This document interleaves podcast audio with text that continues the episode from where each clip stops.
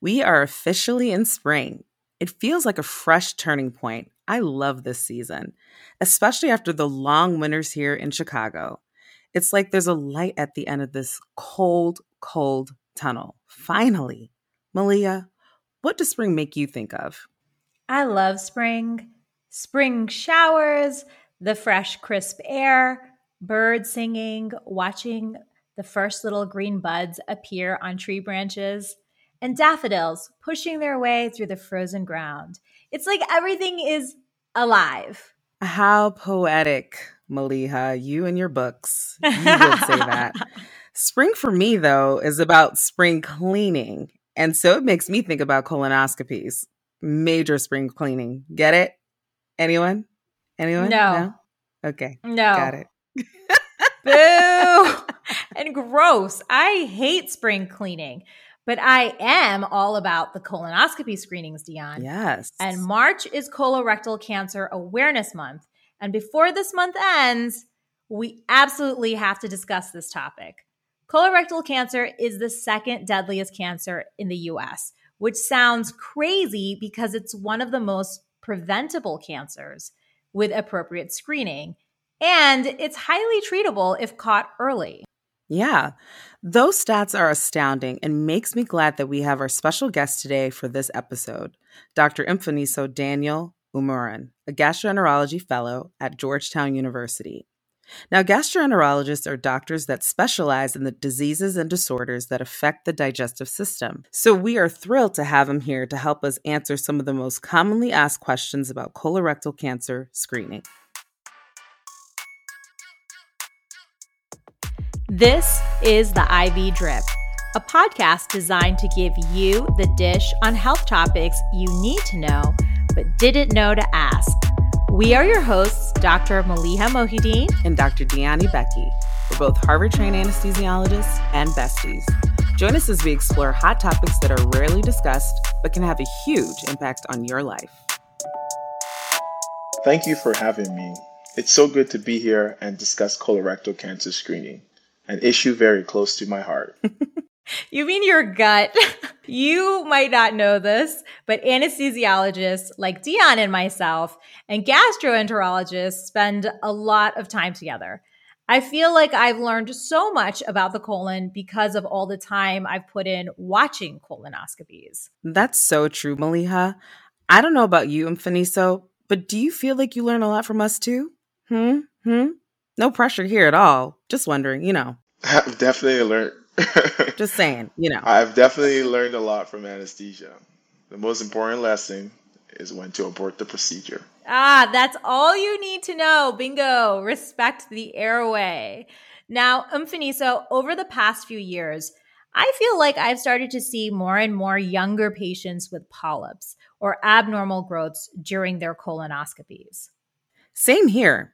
But it's not just you and me, Maleeha. This year, the American Cancer Society has reported a troubling rise in cases among younger patients, particularly in adults aged 20 to 49. Mfoniso, are you seeing this in your practice? Yes, absolutely. American Cancer Society reported that Americans younger than 55 rates have nearly doubled from 11% in 1995 to about 20% in 2019. What's more alarming is the advanced stage diagnosis and deaths that are climbing in younger patients. All this is actually very troubling and concerning for us as gastroenterologists. Wow, that's a significant increase in younger patients and quite frankly, scary. I think there's this assumption that colon cancer is just for old people. Why do you think this is happening in younger patients? We don't have any direct answers. We do know that colorectal cancer is an obesity related cancer and also related to certain things like smoking, alcohol, processed foods. Uh, these are some of the things that are suspicious for, for increasing risk of colorectal cancer. There could be also other environmental exposures as well that we do not fully understand. And where we don't actually see as much colorectal cancer in developing countries like we see in developed countries, mm. which is very puzzling. And we need to do more research in this area. Okay, so we need some ongoing research, but I want to just pinpoint what exactly do you mean by processed foods? Can you be more specific? Processed food is a vague term. It could mean smoked, cured meat, sausages, canned foods, certain things with preservatives. It's hard to really say or list all the pro- all the possibilities. And although we know it's convenient for many people, we do recommend trying to limit them as much as possible. Okay, so that's like all those ready to eat foods. Correct. Yeah. Try to limit it. All the good stuff. Yep. Yeah, so that's exactly what we discussed in our episode on sudden cardiac arrest when talking about heart health. Guys, be sure to check out that episode and subscribe to our podcast. Anyways, I digress. So it sounds like there's no clear answer or data to support why the rates of cancer are going up in younger patients. The good news, if you want to call it that, is unlike other cancers, at least we have tests to screen early for colorectal cancer. So, Mfoniso, for clarity, who needs to be screened and when should they be screened? So, for an average risk patient, uh, meaning they have no family history uh, of colorectal cancer, starting screening ages at 45 until the age of 75. After 75, we do recommend to have a conversation with your doctor about whether or not to continue screening based on comorbidities and overall health. We do, however, continue screening to 85, although the Preventive Task Force doesn't really strongly recommend that we screen after 85. Okay. And who would you consider a high risk patient and when should they screen? So, what's considered high risk patient is those who have family history of colorectal cancer, and that means one first degree relative under the age of 60 or two second degree relatives, or those with genetic syndromes. Also, patients who have inflammatory bowel disease such as Crohn's disease and ulcerative colitis have higher risk of developing colorectal cancer due to dysplasia in the colon. So even African American men and women are considered higher risk, and prior they were getting screened at 45, by the generalized population were getting screened at 50, until the recent guidelines changed and made everybody 45. It might change based on new data that we are expecting that African Americans might even be screened earlier. We can't say for now. Now, what if you are younger than the screening age, like a 35 year old average risk person? what symptoms should alert you that maybe you should get checked out? So, if you have any changes in your bowel habits, uh, thin stools, if you notice that you're having even dark stools or bloody stools, uh, these are things that we should talk to your doctor. That having a conversation with your primary care doctor might prompt you being referred to a gastroenterologist, which may prompt colonoscopy based on discussion with your physician. Okay, so good points here. Blood in the stool means go to the doctor. Now, I've read that one third of people eligible for screening just don't do it. Why do you think that is? I think awareness is a big issue. A lot of people are not having conversations with their primary care doctors, mm-hmm. which is very important. And I also think there's limited access to screening. Not everyone in the country has the same access to a gastroenterologist.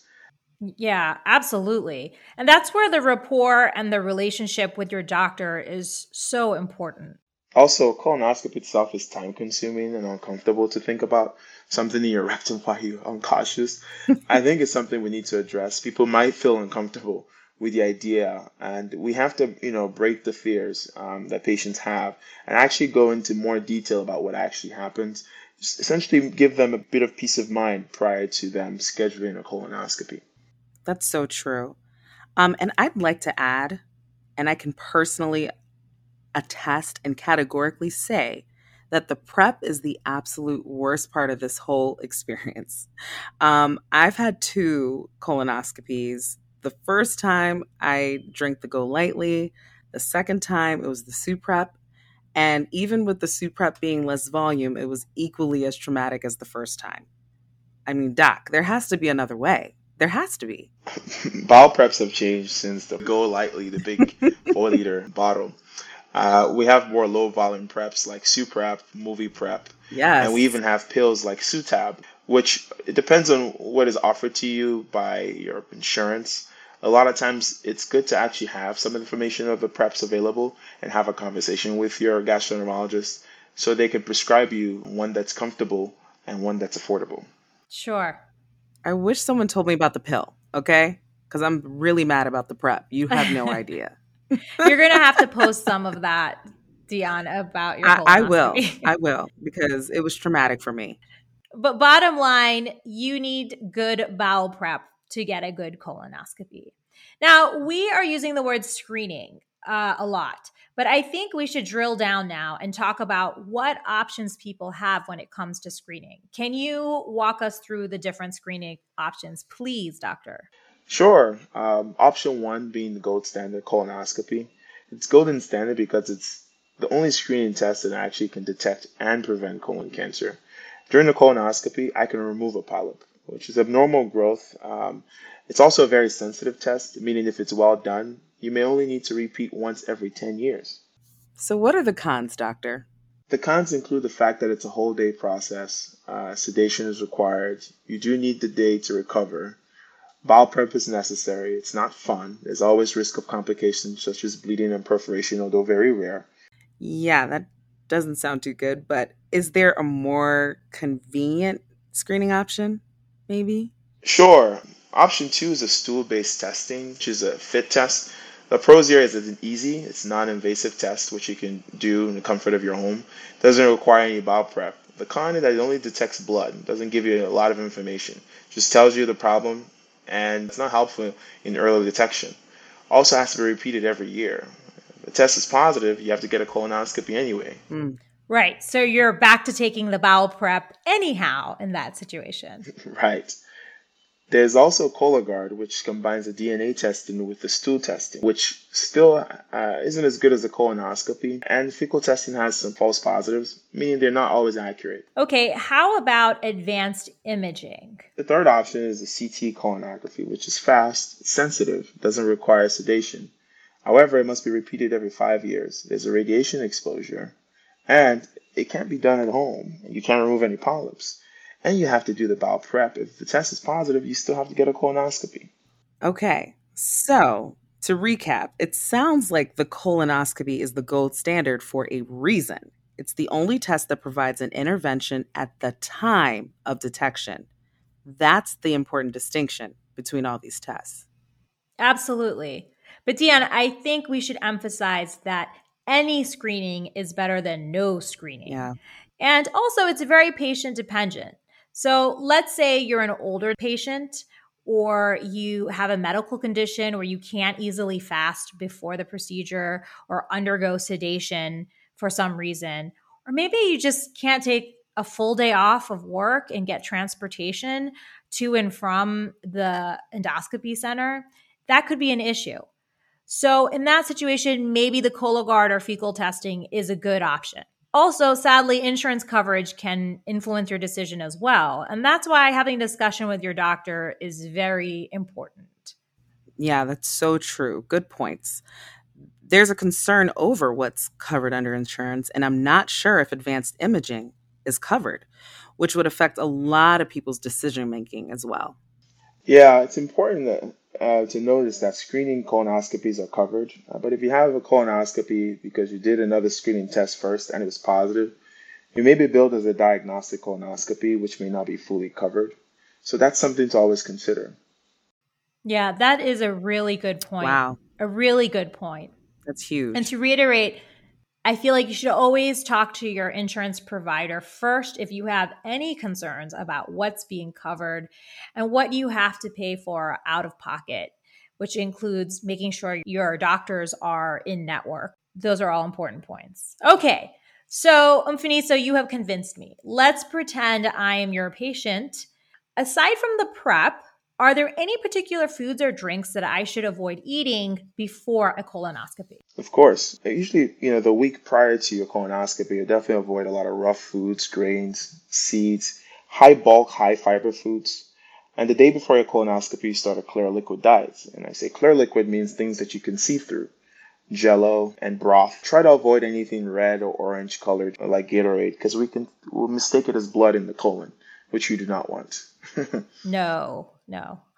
so that's interesting. All those foods you said to avoid are, you know, usually good for your gut. So, you know, that's good to know. I don't think a lot of people know that. I, I don't think I did. So those were gems you just dropped. But I guess it does take a long time for those to digest, which could be confusing during the study. So good pearl. Good pearl. That is a good gem. I have also noticed in areas of the country a gastroenterologist is not the one performing the procedure. Now, where I live in Arizona, it's mainly gastroenterologists who are doing colonoscopies. However, in other parts of the country, that isn't always the case. Is it important, Mfoniso, that the doctor be a board certified gastroenterologist? Access to GI is very variable across the country, and typically those that specialize in performing colonoscopies have performed thousands or have more experience detecting polyps. The follow up may be frequent if someone's less experienced in performing the procedure. It's really hard to say. Colorectal surgeons also do colonoscopies very frequently, and if patients don't have access to a gastroenterologist, they kind of have to go with what they have.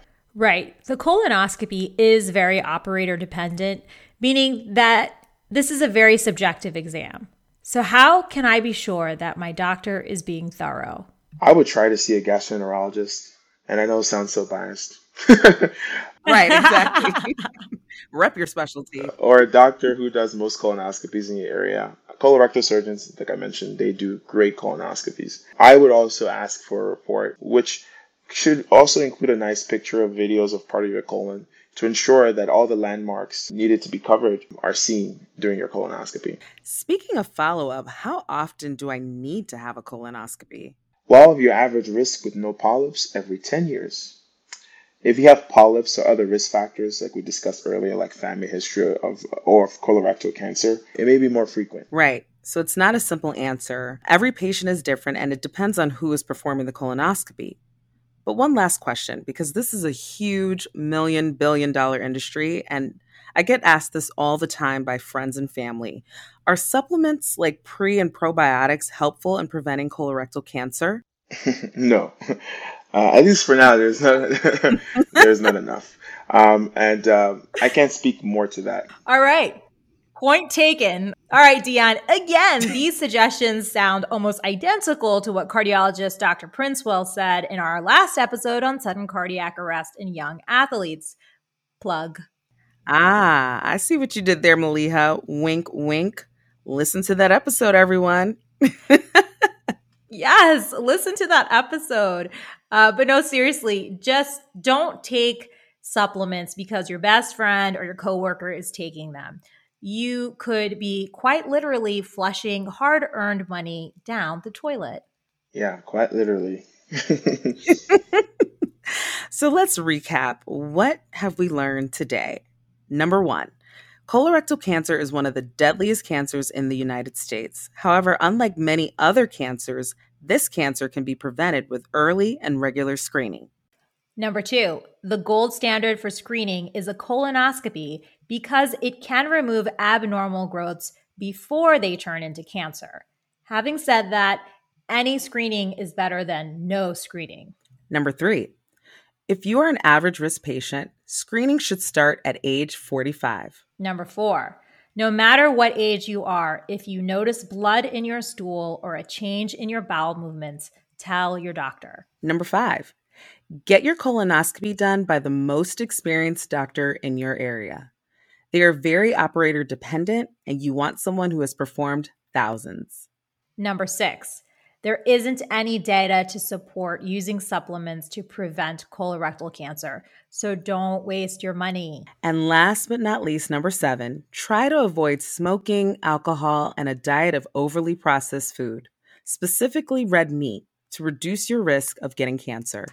All right. Well, that sums it up pretty neatly. Thank you so much, Mfoniso, for being with us today and answering all of these pressing questions. Thank you guys for having me. It's fun to sit down and talk to other doctors who also care about healthcare and prevention. I hope we move people to ask doctors about getting a colonoscopy.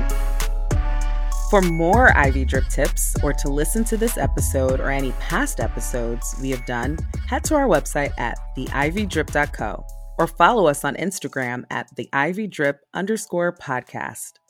Email us with your colonoscopy stories, comments, and questions at info at theivdrip.co. We love to hear from you all. If you have a good tip, we would love to share it in a future episode. Don't forget to subscribe to our podcast. You can find it in all streaming platforms. Leave a review and spread the love. Okay, so before we sign off, we have to have our tip of the day. Doctor, would you do us the honor? so, I want you to watch out for changes in your body. If you're noticing changes in your bowel habits, Keep a diary that details your bowel movements or your diet. Uh, you can even download a template online that's free. Um, basically, include times and notes and bring it to your doctor. Discuss when you had the blood in your stool and how often you've been having blood in your stool or changing bowel habits so you can discuss what to do further. That's a great tip. So you're suggesting the annals of the bowel diaries. Get it, guys? only, only I'm gonna laugh at that joke. Julia. I thought that was so funny. That was hilarious. Right. That's right. actually a really great tip, though. Oh my gosh.